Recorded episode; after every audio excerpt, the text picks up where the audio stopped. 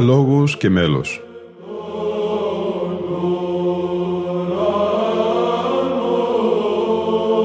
Προσεγγίσεις στη μυσταγωγία της ψαλτικής τέχνης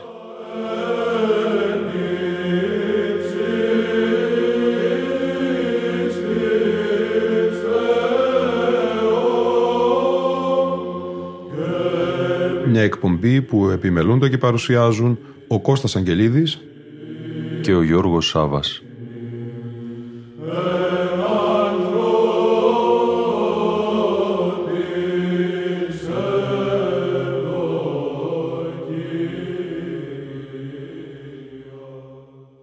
Αγαπητοί φίλοι ακροατές και φίλες ακροάτριες, σε έναν διπλό ψηφιακό δίσκο θα είναι αφιερωμένη η σημερινή αλλά και η επόμενη εκπομπή μας. Τίτλος «Αλληλούια». Εκδότης «Οι Ηλισιώδες Ψάλτες», ο χορός ψαλτών της Σχολής Βυζαντινής Μουσικής του Ιερού Αγίας Μαρίνης Άνω Ηλισίων με χωράρχη τον καθηγητή Πανεπιστημίου και πρωτοψάλτη Γρηγόριο Αναστασίου.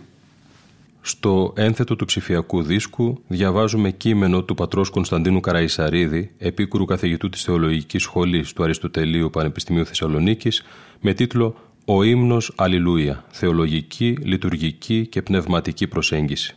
Ο ύμνος Αλληλούια είναι μια δοξολογική έκφραση που στα εβραϊκά σημαίνει «ενείτε των Θεών» ή «ενείτε των Κύριων». Καταρχάς, ο ύμνος αυτός συναντάται ως εποδός στους ψαλμούς του Δαβίδ 104 και εξής. Έτσι από τη λειτουργική του χρήση στη λατρεία της Παλαιάς Διαθήκης ως συνοδευτικό τμήμα των ψαλμών του Δαβίδ και δεδομένου ότι η χρήση των ψαλμών αυτών απετέλεσε δομικό στοιχείο στη λατρεία της Καινής Διαθήκης, της Εκκλησίας, εισήλθε ο εβραϊκός αυτός ύμνος και στη χριστιανική λατρεία. Αξίζει να σημειώσουμε ότι ακόμη και στην Αποκάλυψη του Ιωάννη, στο 19ο κεφάλαιο, στους στίχους 1, 3, 4 και 6, συναντάμε αυτό τον ύμνο. Αναφέρουμε τα σχετικά χωρία.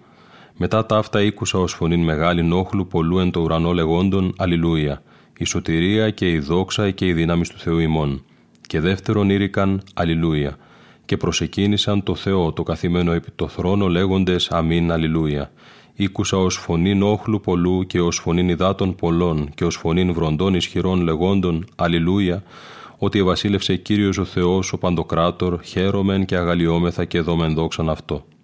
Μάλιστα δες στο στίχο 5 του 19ου κεφαλαίου υπάρχει και η απόδοση του ύμνου Αλληλούια στα ελληνικά και φωνή από του θρόνου εξήλθε λέγουσα «Ενείτε των Θεών ημών πάντες η δούλη αυτού και οι φοβούμενοι αυτών οι μικροί και οι μεγάλοι». Μέσα στην ιστορία της χριστιανικής λατρείας, ο ύμνος Αλληλούια έχει ευρύτατη χρήση. Στη λειτουργική πράξη της Δυτικής Εκκλησίας το Αλληλούια είναι η κατεξοχήν αναστάσιμη ψαλμοδία, όπως περίπου το Χριστός Ανέστη στη λειτουργική παράδοση του Βυζαντινού λειτουργικού τυπικού. Ο λόγος που ο ύμνος αυτός είχε και έχει αυτήν την τεράστια διάδοση στην Ανατολή και τη Δύση είναι ο δοξολογικός χαρακτήρας του. Ο ύμνος αυτός είναι μια συμπυκνωμένη δοξολογική έκφραση. Εκφράζει την εμπιστοσύνη στη δύναμη του Θεού που είναι ικανή να λυτρώσει τον άνθρωπο από τα χέρια του διαβόλου και από κάθε κακό. Στους άρτιους στίχους του ακαθίστου ύμνου βλέπουμε χαρακτηριστικά ότι η Θεοτόκος μπροστά στην αδυναμία της να κατανοήσει την κοίηση που της αναγγέλει ο Αρχάγγελος Γαβριήλ, καταφεύγει στη μοναδική λύση, δηλαδή στον ύμνο Αλληλούια. Στη συνέχεια συνιστάται να ψάλουν και οι θέλοντες θερίζειν σωτηρίαν το Αλληλούια. Ο Σόφρον Ιωσήφ με το φωτισμό του Αγίου Πνεύματος δέχτηκε το γεγονός της θείας ενσαρκώσεως, γι' αυτό έψαλε Αλληλούια. Οι μάγοι οδηγούμενοι από τον αστέρα στη Φάτνη προσκύνησαν τον Χριστό και αναφώνησαν Αλληλούια. Ο πρεσβήτης Σιμεών, μπροστά στη θεία συγκατάβαση να κρατήσει στα χέρια του τον Θεολόγο Σαρκοθέντα, αναφώνησε Αλληλούια. Ο υψηλός Θεός έγινε ταπεινός άνθρωπος για να ελκύσει κοντά του όσους του απευθύνουν το Αλληλούια. Τα αγγελικά τάγματα βρίσκονται σε έκπληξη, βλέποντας το έργο της θείας ενανθρωπίσεω και ταυτόχρονα τους ανθρώπους να απευθύνουν στο Θεό τον ύμνο Αλληλούια. Ο Θεός έχει ανοιχτό το αυτί του στον ύμνο Αλληλούια, γιατί ο ίδιος επέλεξε να καλέσει τον άνθρωπο στη σωτηρία. Οι δωρεές του Θεού προς εμάς είναι άπειρες, δεν εξισορροπούνται ακόμη και αν του προσφέρουμε οδέσεις άριθμες με την άμμο, ο μόνος ύμνος μας είναι το Αλληλούια. Οι οφειλέτες προς τον Θεόν άνθρωποι, αφού ο Θεός τους χάρισε το χρέος, του απευθύνουν τον ύμνο Αλληλούια, Έτσι τέλος τα τέκνα της Εκκλησίας ψάλλοντας τον ύμνον Αλληλούια παρακαλούν τη Θεοτόκο να τους γλιτώσει από τη συμφορά και τη μέλουσα κόλαση.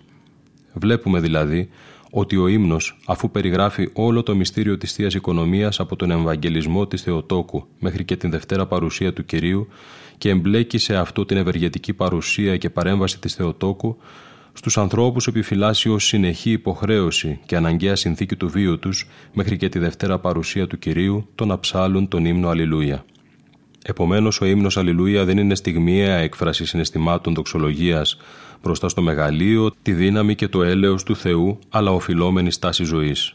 Είναι δε χαρακτηριστικό ότι στην υπτικοασκητική γλώσσα της Εκκλησίας η θέωση ονομάζεται και δοξασμός, που σημαίνει ότι είναι έκχυση της θεία δόξας πάνω στον άνθρωπο ή καλύτερα μετοχή του ανθρώπου στη δόξα του Θεού. Αυτή η μετοχή στη δόξα του Θεού είχε και έκδηλα αποτυπώματα όπως το φωτισμένο πρόσωπο του Θεόπτη Μωυσή μετά την παράδοση του Δεκαλόγου καθώς και τα φωτεινά πρόσωπα των αναρρύθμιτων Αγίων της Εκκλησίας από την επίγεια ακόμη βιωτή τους. Αν λάβουμε υπόψη και την προτροπή του Αποστολού Παύλου «Δοξάσατε δι των Θεών εν το σώματι ημών και εν το πνεύματι ημών», τότε καταλαβαίνουμε ότι ο ύμνος «Αλληλούια» θα πρέπει να συνοδεύει τη ζωή μας νυν και αή και στους αιώνας των αιώνων. Αμήν. Στη συνέχεια, ο Γρηγόριος Αναστασίου, διδάκτορ Βυζαντινής Μουσικολογίας του Πανεπιστημίου Αθηνών, γράφει αναφερόμενος στο Αλληλούια, στη Βυζαντινή και μεταβυζαντινή μελοποιία. Το Αλληλούια στη χριστιανική λατρεία. Ο Ευαγγελιστής Ματθαίος σε 10 μόλις στίχους 20 30 του 26ου κεφαλαίου του Ευαγγελίου του διηγείται τον μυστικό δείπνο και κατακλείει τη διήγησή του με τη φράση «και οι μνήσαντες εξήλθον στο όρος των ελαιών». Προφανώς το κύριο σώμα της διήγησης έχει την μεγαλύτερη σπουδαιότητα καθώς περιγράφει την παράδοση από τον κύριο του μυστηρίου της Θείας Ευχαριστίας. Ωστόσο, εξάπτει την περιέργεια και συνάμα την φαντασία όσων έχουν ενδιαφέροντα ύμνολογικά ή μουσικολογικά. Εκείνοι οι μετοχοί υμνήσαντες, ποιους άραγε ύμνους και με ποιο τρόπο έψαλαν ο Χριστός και οι μαθητές του εκείνη τη νύχτα; Σίγουρα θα έψαλαν κάποιους από τους ψαλμούς του Δαβίδ και πιθανότατα αφού γιόρταζαν το Πάσχα τους ψαλμούς που συγκροτούν την ενότητα του Μεγάλου Χάλελ. Πρόκειται για τους ψαλμούς 112 έως 117 σε εκείνους τους ψαλμούς κυρίως απαντά ως εφήμιο η φράση Αλληλούια, ενείται των Κύριων, που ψαλόταν με τον αντιφωνικό ή με τον καθυπακοήν τρόπο. Μια γλαφυρή περιγραφή του τρόπου ψαλμόδησης του Αλληλούια στην εβραϊκή λατρεία, με πρωταγωνιστή μάλιστα το ίδιο το Δαβίδ. Προέρχεται από τον επίσκοπο Ρώμης Υπόλυτο, ένα εκ των πρώτων χριστιανών ερμηνευτών της Παλαιάς Διαθήκης. Ο δε Δαβίδ όσπερ χορηγός χορηγών και ου προφητικού μόνο, αλλά και ηγεμονικού πνεύματος όλωσον, εξήρχεται πάντων μέσων εστός το βασιλικών όργανων, το ψαλτήριον, εν χερσί κρατών και την επιστήμην κοινών, λόγος δε άλλος ούτως ιερός και πατροπαράδοτος, ως κακίνων των λοιπόν έκαστος υπό του πνεύματος καταλαμβανόμενος, ένθουστε ειν και το μέλισμα ανεθέσπιζεν. Ισύχαζεν δε πας άλλος υπάδων μόνον το αλληλούια, ότα αυτόν το ενείτε τον όντα μόνο Θεόν ή το κρατεός Θεός μόνος δύναται. Μετεπίδα πάλιν επάλλον το πνεύμα, κακίνου πάλιν το άσμα και τον λοιπόν εισηγεί. Και ούτως αναμέρος ανακοινούμενοι και τους ψαλμούς, ανακοινούντες τους χορούς ίστον. Μπορούμε λοιπόν να φανταστούμε, γράφει ο Γρηγόρης Αναστασίου, τι και πώς έψαλαν εκείνο το βράδυ του μυστικού δείπνου ο Χριστός και οι μαθητές του, αν τους μεταφέρομαι αναλογικά στην εικόνα που μας παραδίδει παραπάνω ο υπόλοιπος για τον Δαβίδ και τους ψαλτοδούς του. Και κατόπιν δεν θα ήμασταν εκτός πραγματικότητας αν ισχυριζόμασταν ότι τόσο το ρεπερτόριο όσο και ο τρόπος ψαλμοδίσεως παραδόθηκαν στην αρχαία χριστιανική εκκλησία από τον ίδιο τον ιδρυτή της Ιησού Χριστό μαζί με το μυστήριο των μυστηρίων της θείας Κοινωνίας του. Έτσι ο Μεγάλος Αθανάσιος τη νύχτα της 8ης Φεβρουαρίου του 355 μετά Χριστόν, στη δύσκολη στιγμή του διωγμού, καθώς οι στρατιώτες του Συριανού είχαν περικυκλώσει το ναό όπου βρισκόταν με πλήθος χριστιανών, είχε τον τρόπο, σύμφωνα με τη δική του μαρτυρία, να καθησυχάσει και να εμψυχώσει τους εγκλωβισμένους χριστιανούς. Εγώ δε άλογον ηγούμενος εν το σου της συγχύσει και καταλήψε τους λαούς και μη μάλλον προκινδυνεύειν αυτόν καθεστής επί του θρόνου, προέτρεπον των μεν διάκονων αναγινώσκην ψαλμών, τους δε λαούς υπακούειν ότι εις τον αιώνα το έλεος αυτού αλληλούια και πάντας ούτως αναχωρήν και εις τους οίκους απιένε. Σύμφωνα λοιπόν και με τις παραπάνω μαρτυρίες ο Δαβίδ, ο Χριστός και ο Μεγάλος Αθανάσιος προβάλλονται σε ένα τρίπτυχο το οποίο περιλαμβάνει ως ενιαίο και παραμόνιμο στοιχείο την ψαλμόδηση των δαβητικών ψαλμών παρότι το τοπίο στο φόντο αλλάζει από την προχριστιανική Ιουδαϊκή λατρεία στην χριστιανική καινή λατρεία. Μάλιστα οι ψαλμοί διαχρονικά κατέχουν σπουδαία θέση στην χριστιανική λατρεία τόσο που δεν βρίσκει κανείς καμιά υπερβολή στο σχόλιο που αποδίδεται στον Ιερό Χρυσόστομο. Εν εκκλησία πανηχίδες και πρώτος και μέσος και τελευταίος ο Δαβίδ. Εν ορθρινές υμνολογίες και πρώτος και μέσος και τελευταίος ο Δαβίδ. Εν της των νεκρών προπομπέ και πρώτος και μέσος και τελευταίος ο Δαβίδ. Εν οικίες των Παρθένων ιστουργίε και πρώτος και μέσος και τελευταίος ο Δαβίδ εν μοναστηρίης χορός Άγιος Ταγμάτων Αγγελικών και πρώτος και μέσος και τελευταίος ο Δαβίδ, ένα ασκητηρίης Παρθένων Αγέλας των την Μαριά μιμουμένων και πρώτος και μέσος και τελευταίος ο Δαβίδ, εν ερημίες άνδρες εσταυρωμένοι προσομιλούντες Θεό και πρώτος και μέσος και τελευταίος ο Δαβίδ. Είναι ευνόητο, επομένως, ότι η χρήση και μεταχείριση του Αλληλούια είναι συνυφασμένη με τη θέση και τύχη γενικότερα των ψαλμών στη λατρεία – και κατά βάση πρέπει να παραδεχθούμε ότι η φύση του Αλληλούια ως υποψάλματος ή ψαλμικού εφημνίου προδιαγράφει και την δέουσα μελική μεταχείρισή του ως απλή και ανεπιτίδευτη, σε τρόπο ώστε να γίνεται εφικτή η ψαλμόδησή του από τους πολλούς στο πλαίσιο της αντιφωνικής ή καθυπακοήν ψαλμοδίας.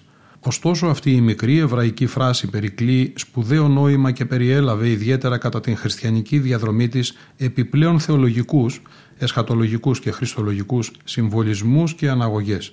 Γεγονός που μάλλον ερμηνεύει γιατί οι φορείς της λατρευτικής μουσικής τέχνης από πολύ νωρίς κατέστησαν το Αλληλούια από ευκολόψαλτο εφήμνιο, πεδίο άσκησης της καλλιτεχνικής τους φιλοτιμίας, επενδύοντάς το με μελισματικές και επιτιδευμένες μελωδίες. Ο Έγκον Βέλες υποψιάζεται με βάσιμη πιθανολόγηση ότι τέτοιες επιτιδευμένες συνθέσεις κατά κύριο λόγο του Αλληλούια υπονοούνται ήδη στον Παύλιο όρο οδές πνευματικές και παρουσιάζονται δύο αιώνες αργότερα από τον Ιερό Αυγουστίνο ως μέλη ενθουσιαστικά δίχως λεκτικό νόημα. Το Αλληλούια λοιπόν γνώρισε και εξακολουθεί να γνωρίζει καθολική χρήση από τις παντιόγλωσσες χριστιανικές εκκλησίες όλων των δογμάτων εξαιτίας και των Ιουδεοχριστιανικών καταβολών του. Μάλιστα παρατηρείται ότι απαντά με παρόμοιες ή παράλληλες, θα έλεγε κανείς, μουσικές φόρμες στα ρεπερτόρια των δύο εκκλησιών της Ανατολικής Ορθόδοξης Βυζαντινής και της Δυτικής Ρωμαιοκαθολικής, παρόλε τις γενικότερες διαφορές ή σύντοχρόνο διαφοροποιήσεις ανάμεσα στις λειτουργικές παραδόσεις των δύο εκκλησιών. Εν προκειμένου, Μας ενδιαφέρει, γράφει ο Γρηγόρης Αναστασίου, η θέση και η μεταχείριση του Αλληλούια στο πλαίσιο της Ανατολικής, Βυζαντινής και μεταβυζαντινής ψαλτικής τέχνης. Η θέση του Αλληλούια ειδικά στην Ανατολική λατρεία. Στην Βυζαντινή Ανατολή των δύο τυπικών, του κοσμικού ασματικού ή ενοριακού λεγόμενου και του μοναστικού, η θέση του Αλληλούια συναρτάται με την γενικότερη θέση των ψαλμών κατά περίπτωση. Στο κοσμικό ασματικό τυπικό, που ουσιαστικά έπαψε να ισχύει από τον 12ο αιώνα και εξής, οι ψαλμοί σχεδόν όλοι εκτός από 10 που λειτουργούσαν διαφορετικά, λογαριάζονταν να ψάλλονται σε ομάδες αντιφώνων. Τα αντίφωνα, όπως ο όρος φανερώνει, σχηματίζονταν από την επιβολή ενός εφημνίου ή υποψάλματος που υπέψαλε ο λαός ή ο χώρος των ψαλτών. Πρέπει να σημειωθεί ότι οι ψαλμοί με ζυγό αριθμό είχαν κατά κανόνα ως εφήμνιο το Αλληλούια, σε αντίθεση με τους μονούς όπου απαντούσαν άλλα εφήμνια, όπως φύλαξον με Κύριε ελέησόν με, Κύριε κλπ. Ειδικότερα σχετικά με το Αλληλούια πρέπει να παρατηρήσουμε ότι συνήθως ψαλόταν μονό ή τριπλό. Ωστόσο, οι περισσότερες πηγές που περιέχουν την ασματική ακολουθία της τριθέκτης προβλέπουν διπλή ψαλμόδηση του Αλληλούια ως εφημνίου του τρίτου αντιφώνου της συγκεκριμένης ακολουθίας. Στις ακολουθίες του μοναστικού τυπικού και πάλι η ψαλμόδηση του Αλληλούια εξαρτάται από την ψαλμόδηση των ψαλμών κυρίως. Και εδώ, όπως είναι φυσικό, ο Δαβίδ κατέχει σημαντική θέση, αν και είναι καταφανώς εντονότερη η χρήση της χριστιανικής ποιήσεως από τις της κοσμικές ακολουθίες. Και είναι επίσης αλήθεια ότι οι μοναχικές ακολουθίες παρουσιάζουν αξιοπρόσεκτη ελαστικότητα ως προς τον τρόπο επιτέλεσής τους σε σχέση με τις ασματικές κοσμικές. προοριζόμενες να τελούνται, αναγινώσκονται κατά τις περιστάσεις από έναν μόνο μοναχό μέχρι από ένα πολυπληθές σύστημα ψαλόντων, αναγινωσκόντων και τελούντων. Επομένως, λείπουν τα αντίφωνα από τις μοναχικές ακολουθίες και όταν αυτά σπανιότατα υπάρχουν είναι δάνεια από το ασματικό τυπικό. Ωστόσο, όταν δεν διαβάζονται απλώς αλλά ψάλλονται οι διάφοροι ψαλμοί στις μοναστικές ακολουθίες, τότε το Αλληλούια λειτουργεί ως το μοναδικό σχεδόν εφήμνιο, χωρίς απαραίτητα να έχει και την ανάλογη καθυπακοήν εκτέλεση.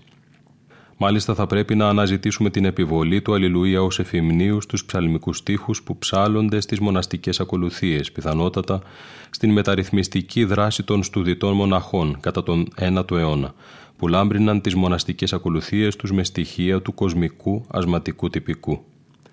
Έτσι, οι προδιαγραφές της απλής μοναχικής τέλεσης δεν εμπόδισαν την μελική επιτίδευση από τη στιγμή μάλιστα που το μοναχικό τυπικό έγινε το μόνο εν χρήση τυπικό στην εκκλησιαστική λατρεία, μοναστική και νοριακή.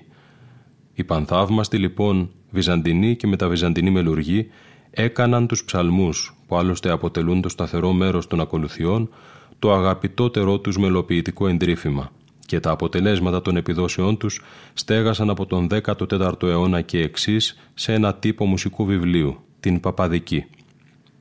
Για τούτο εκ των υστέρων μιλούμε για παπαδική μελοποιία, προκειμένου για τη μελοποιία που αφορά κυρίως τους ψαλμούς, και διόλου τυχαία τούτο το γένος μελοποιίας, το παπαδικό, αποτελεί το ευγενέστερο και εντεχνότερο γένος της ψαλτικής μελοποιίας, με αποκορύφωμά του την καλοφωνία, τον τρόπο μελοποιίας δηλαδή που εμφανίζεται κατά τον 14ο αιώνα και περισσότερο από κάθε άλλο αποτελεί πεδίο σχεδόν απόλυτης καλλιτεχνικής έκφρασης του μελοποιού. Τα αφοριστικά γνωρίσματα της καλοφωνίας είναι πρώτον το πλατή πολύ μελισματικό παπαδικό μέλος, δεύτερον οι αναγραμματισμοί και αναποδισμοί και γενικότερα η ανακατάστρωση του ποιητικού ψαλμικού συνήθως κειμένου, τρίτον η επιβολή κρατημάτων, νενανισμών και τερετισμών, μελών μερών δηλαδή θεμελιωμένων σε άσημες συλλαβές. Το Αλληλούια ποιητικό παρακολούθημα των ψαλμών ως αντικείμενο μελοποιητικής μεταχείρισης απαντά με δύο βασικές μορφές, είτε ως εφήμνιο των διαφόρων ψαλμικών στίχων, είτε ως προκείμενο, αντίφωνο δηλαδή, οπότε ονομάζεται Αλληλουιάριο. Για αυτές τις δύο βασικές και τις ποικίλες εξειδικεύσεις τους συνεχίζει ο λόγος παρακάτω.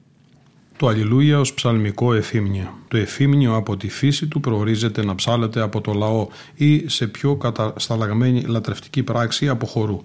Το γεγονός αυτό από μόνο του υπαγορεύει απλούστερη μελική επεξεργασία από εκείνη του στίχου, ώστε να είναι ευκολότερη σε κάθε περίπτωση η ψαλμόδησή του χωρικού σε σχέση με το μονοφωνάρικο μέρος. Ωστόσο, στην εξέλιξη της ψαλτικής τέχνης του Αλληλούια έγινε το τμήμα του ψαλμικού στίχους στο οποίο οι μελουργοί έριξαν το βάρος της μελοποιητικής τους φροντίδας. Έτσι απαντούν μελωδίες του Αλληλούια στην διαχρονία της μελοποιίας από συλλαβικές ή σύντομες έως ιδιαιτέρως μελισματικές, εκτενείς και καλοφωνικές.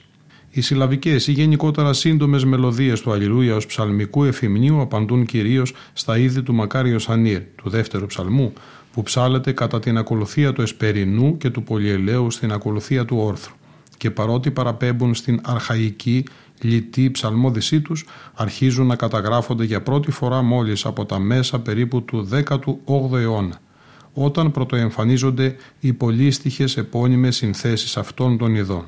Ο Γιάννη Τραπεζούντιος, ο Δανίλ Πρωτοψάλτης, ο Πέτρος Πελοποννήσιος παραδίδουν τα αντιπροσωπευτικότερα δείγματα πολυελαίων σύμφωνα με το νέο αυτό σύντομο ύφος του οποίου ουσιαστικά εισηγητή υπήρξε λίγο πριν ο Πέτρος Μπερεκέτης. Και προκειμένου για το Μακάριο Σανίρα από τον 18ο αιώνα και εξής, δεσπόζει η σύνθεση του Πέτρου Πελοποννησίου, την οποία λίγο αργότερα επεξεργάζεται συντέμνον άστη, ο Μανουήλ Πρωτοψάλτης. Κοινό χαρακτηριστικό όλων αυτών των συνθέσεων είναι ότι οι στίχοι τους κατακλείονται με μάλλον στερεότυπες ή μεταξύ τους παρόμοιες μελωδίες του Αλληλούια. Προηγουμένως, η μελοποιητική φιλοτιμία των συνθετών βρίσκει χώρο έκφρασης στην τελευταία συλλαβή του ψαλμικού στίχου, η οποία επεκτείνεται με διάφορα εφάνταστα μελίσματα που αλλάζουν συνήθως αναζεύγει στίχων. Ακόμα πιο σύντομες, εντελώς συλλαβικές καταγραφές αυτών των ειδών παραδίδονται του Μακάριο Σανίρ σε μελοποίηση του Γεωργίου Κρητός από τις αρχές ήδη του 19ου αιώνα, ενώ των Πολυελαίων πολύ αργότερα στα μέσα του 20ου αιώνα. προερχόμενες κυρίως από την αγιορητική προφορική παράδοση, όπως για παράδειγμα όσες περιέχονται στα μελωδήματα της Κιάθου, του Παπαγιώργη Ρίγα. Χαρακτηριστικό παράδειγμα μέλος της συλλαβικής αγιορητικής προφορικής παράδοσης αποτελεί ο πολιέλος εξομολογήστε το Κυρίο, όπου το εφήμνιο παρουσιάζεται διπλό, ότι στον αιώνα το έλεος αυτού, αλληλούια. Ακολουθεί ο πολυέλεος ψαλμός 135 σε ηχοπλάγιο του Δευτέρου, εξομολογήστε το Κυρίο. Μέλος της προφορικής αγιορητικής παραδόσεως και υπερισή προσαρμογή σε ομόηχο κυριακό αλληλουιάριο του Γρηγορίου Στάθη. Ο συλλαβικός τρόπος της ψαλμοδίας παραδίδεται κατά κανόνα προφορικά, Μόνο από τις αρχές του 19ου αιώνα και κυρίως μετά την καθιέρωση της νέας μεθόδου αναλυτικής βυζαντινής σημειογραφίας του 1814 καταγράφονται τέτοιου είδους μελωδίες, ανάμεσα στις οποίες και οι ψαλμικές στοιχολογίες. Μια τέτοια περίπτωση αποτελεί ο κατά προφορική παράδοση ψαλόμενος πολυέλεος, εξομολογήστε το κυρίως σε ήχο πλάγιο του Δευτέρου Νενανό ή και σε άλλες εκδοχές με την εναλλαγή τεσσάρων ή πέντε ήχων. Στο συγκεκριμένο άκουσμα εδώ, γράφει ο Γρηγόριος Αναστασίου, σε πλάγιο του δευτέρου ήχο, ο κάθε στίχος του ψαλμού διαιρείται σε δύο μέρη. Τον ψαλμικό στίχο καθ' αυτόν, που με εντελώς σύντομο και συλλαβικό τρόπο ψάλεται από τον μονοφωνάρι, και το σταθερό και από άποψη μέλους στερεότυπο εφήμνιο ότι στον αιώνα το έλος αυτού αλληλούια. Πρέπει να σημειωθεί εδώ ότι ο 135ος ψαλμός με το συγκεκριμένο εφήμνιό του είναι η αιτία που αυτό το είδος μελοποιίας ονομάζεται πολυέλεος, συνεκδοχικά και οι άλλοι ψαλμοί που ψάλλονται στις ορθρινές ακολουθίες μαζί με αυτόν ή ανταυτού.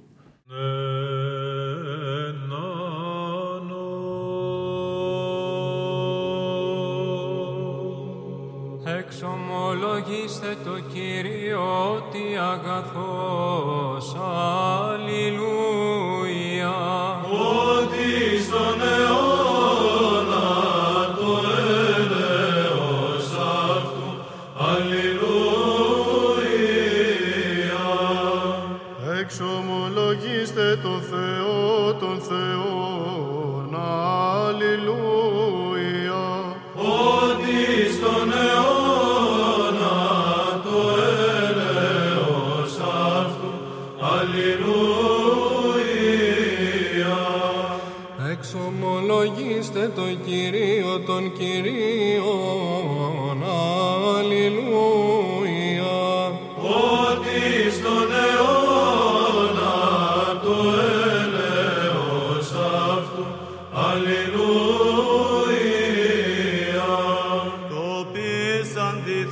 Doce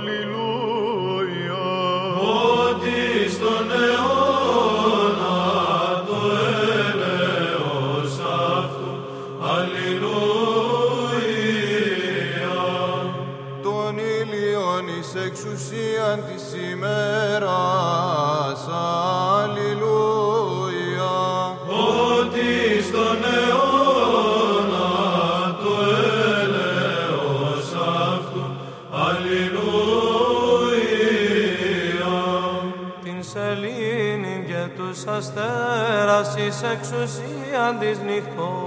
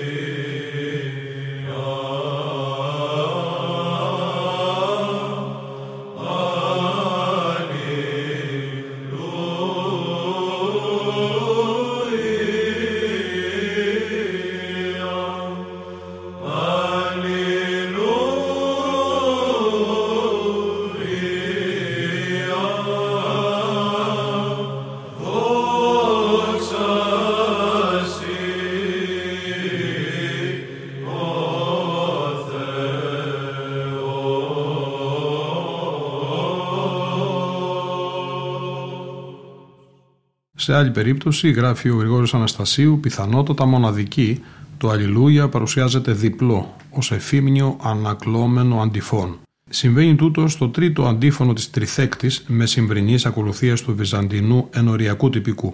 Η περίπτωση αυτή είναι ιδιαίτερη, δεδομένου ότι το Αλληλούια εμφανίζεται κανονικά μια ή τρεις φορές μετά από κάθε ψαλμικό στίχο. Εν προκειμένου παρουσιάζεται διπλό, προφανώς συμβολίζοντας τις δύο φύσεις του Χριστού.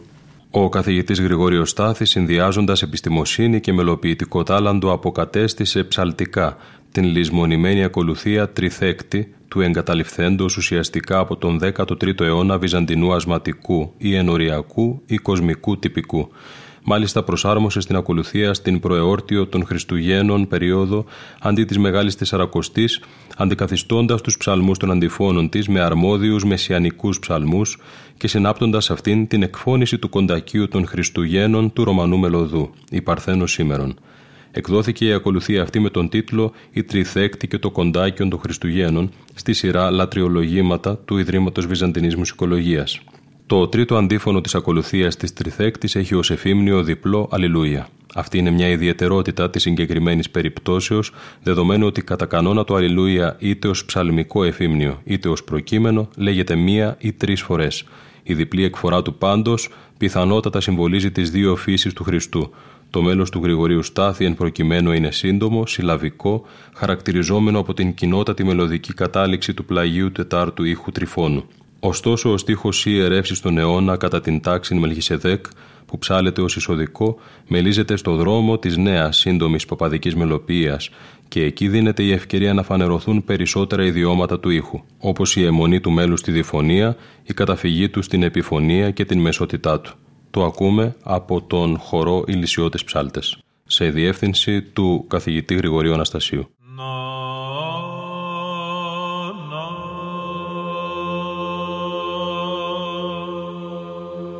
Είπεν ο Κύριος το Κυρίο μου κάθου εκ δεξιών μου, έως ανθώ τους εχθρούς σου, υποπόδιον των ποδών σου. Ράβδον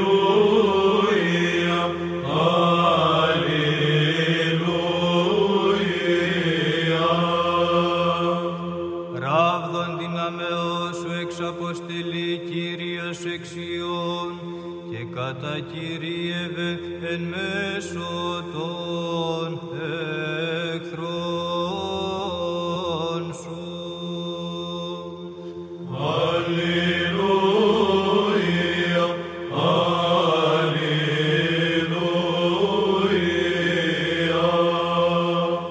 Μετά σου η αρχή εν ημέρα της δυνάμεώς σου, εν τες λαμπρότησης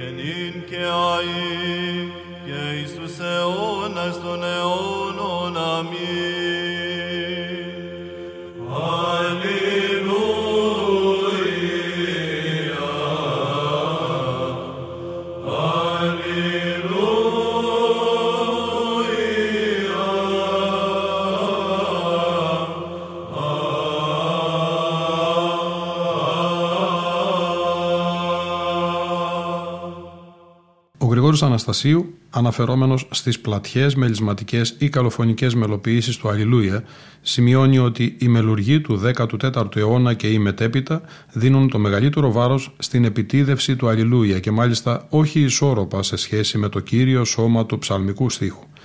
Ο καθηγητής Αχιλέας Χαλδεάκης, μελετώντας τη μορφολογία των μελοποιήσεων στίχων του Πολυελαίου από τον μαΐστορα Ιωάννη Κουκουζέλη, προσφέρει ουσιαστικά ένα γενικότερο πλαίσιο μορφολογικής ανάλυσης που μπορεί να εφαρμοστεί στις περισσότερες συνθέσεις πολυελαίων.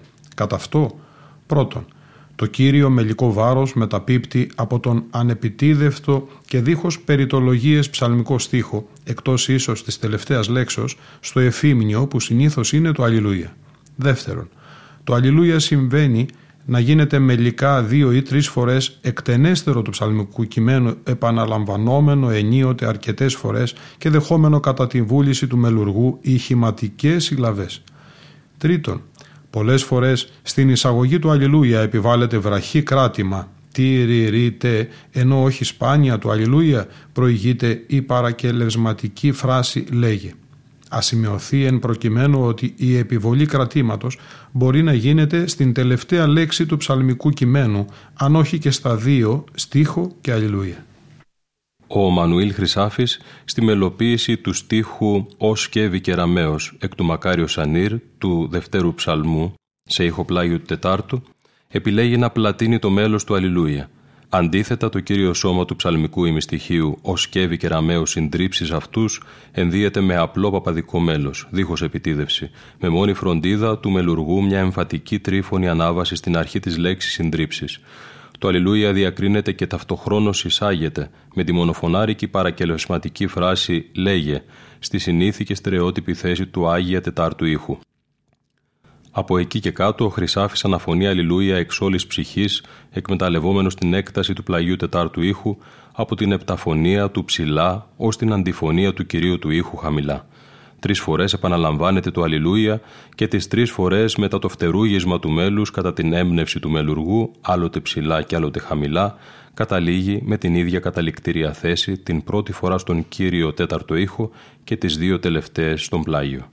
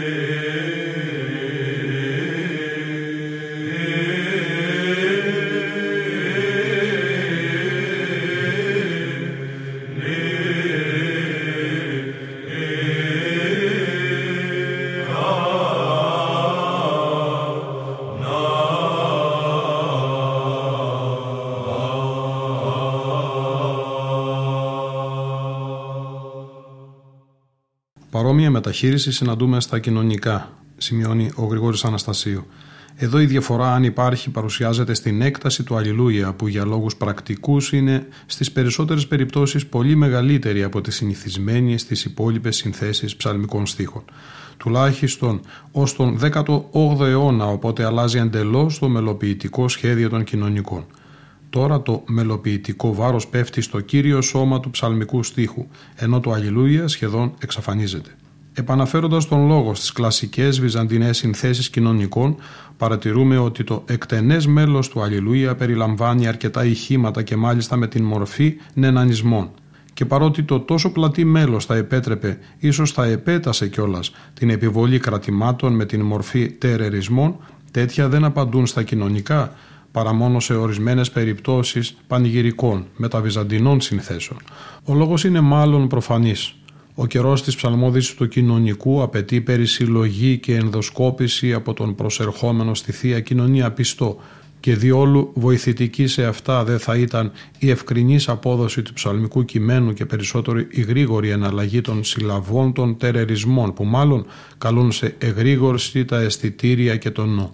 Αντιθέτως οι πλατιές μελωδίες που σχεδόν αποδομούν τον ποιητικό λόγο και οι ράθιμοι νενανισμοί που αναπτύσσονται στις μακρόσιτες συλλαβές του Αλληλούια επιτρέπουν στον εκκλησιαζόμενο να αυτοσυγκεντρωθεί καθώς ο ψαλμικός στίχος ακούγεται δίχως την αξίωση να κατανοείται. Ωστόσο, κυρίως οι μελουργοί του 17ου αιώνα, ιδιαίτερα οι επιφανέστεροι από αυτούς, δεν υπακούν πάντοτε στην προηγούμενη παράδοση του μέλους των κοινωνικών, συμβάλλοντας στην εξέλιξή του με την επιβολή τερερισμών στο Αλληλούια, κυρίως στις πανηγυρικές και εκτενέστερες συνθέσεις τους. Πραγματικά αριστούργηματικές συνθέσεις όπως αυτή του Γερμανού Νέων Πατρών, που περιλαμβάνεται στον ψηφιακό δίσκο, προκύπτουν από την εποχή και τη συνήθεια εκείνη.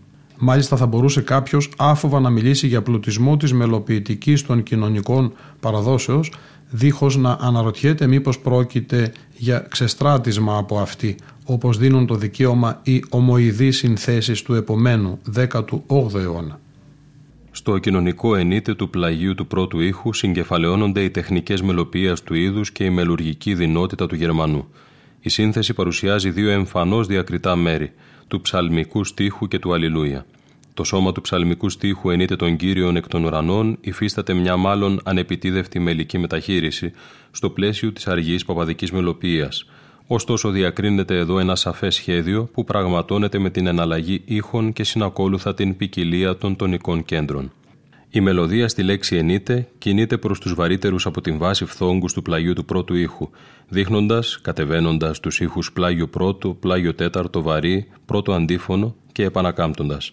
Η λέξη των κύριων εκτείνεται σε μελισματικότερες μουσικές φράσεις με κέντρο την διφωνία του πλάγιο του πρώτου ήχου και απολύγει ομαλά μέσω της τριφωνίας στην τετραφωνία του ήχου όπου θεμελιώνεται ένα όμοια επαναλαμβανόμενο στην υψηλή φωνητική περιοχή μελικό τόξο στη φράση εκ των ουρανών.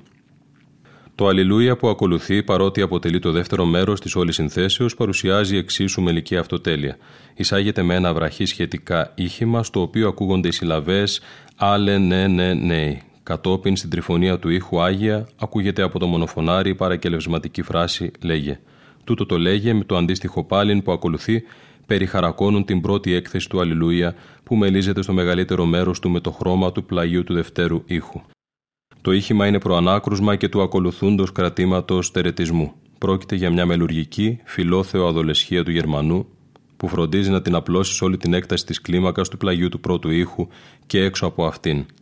Η σύνθεση ολόκληρη πια φτάνει στο τέλος της, όπου επαναλαμβάνεται για τρίτη φορά το Αλληλούια, που ο παρατηρητικός ακροατής διαπιστώνει ότι εισάγεται με την ίδια μουσική φράση, η οποία απαντά και την προηγούμενη φορά. Το ακούμε από τον χώρο ψαλτών Ηλισιώτε Ψάλτες, με χωράρχη τον Γρηγόριο Αναστασίου. Κάπου εδώ όμως ολοκληρώνεται και η σημερινή μας εκπομπή. Ήταν η εκπομπή Λόγος και Μέλος που επιμελούνται και παρουσιάζουν ο Κώστας Αγγελίδης και ο Γιώργος Σάβα. Στον ήχο ήταν σήμερα μαζί μας η Λίνα Φονταρά.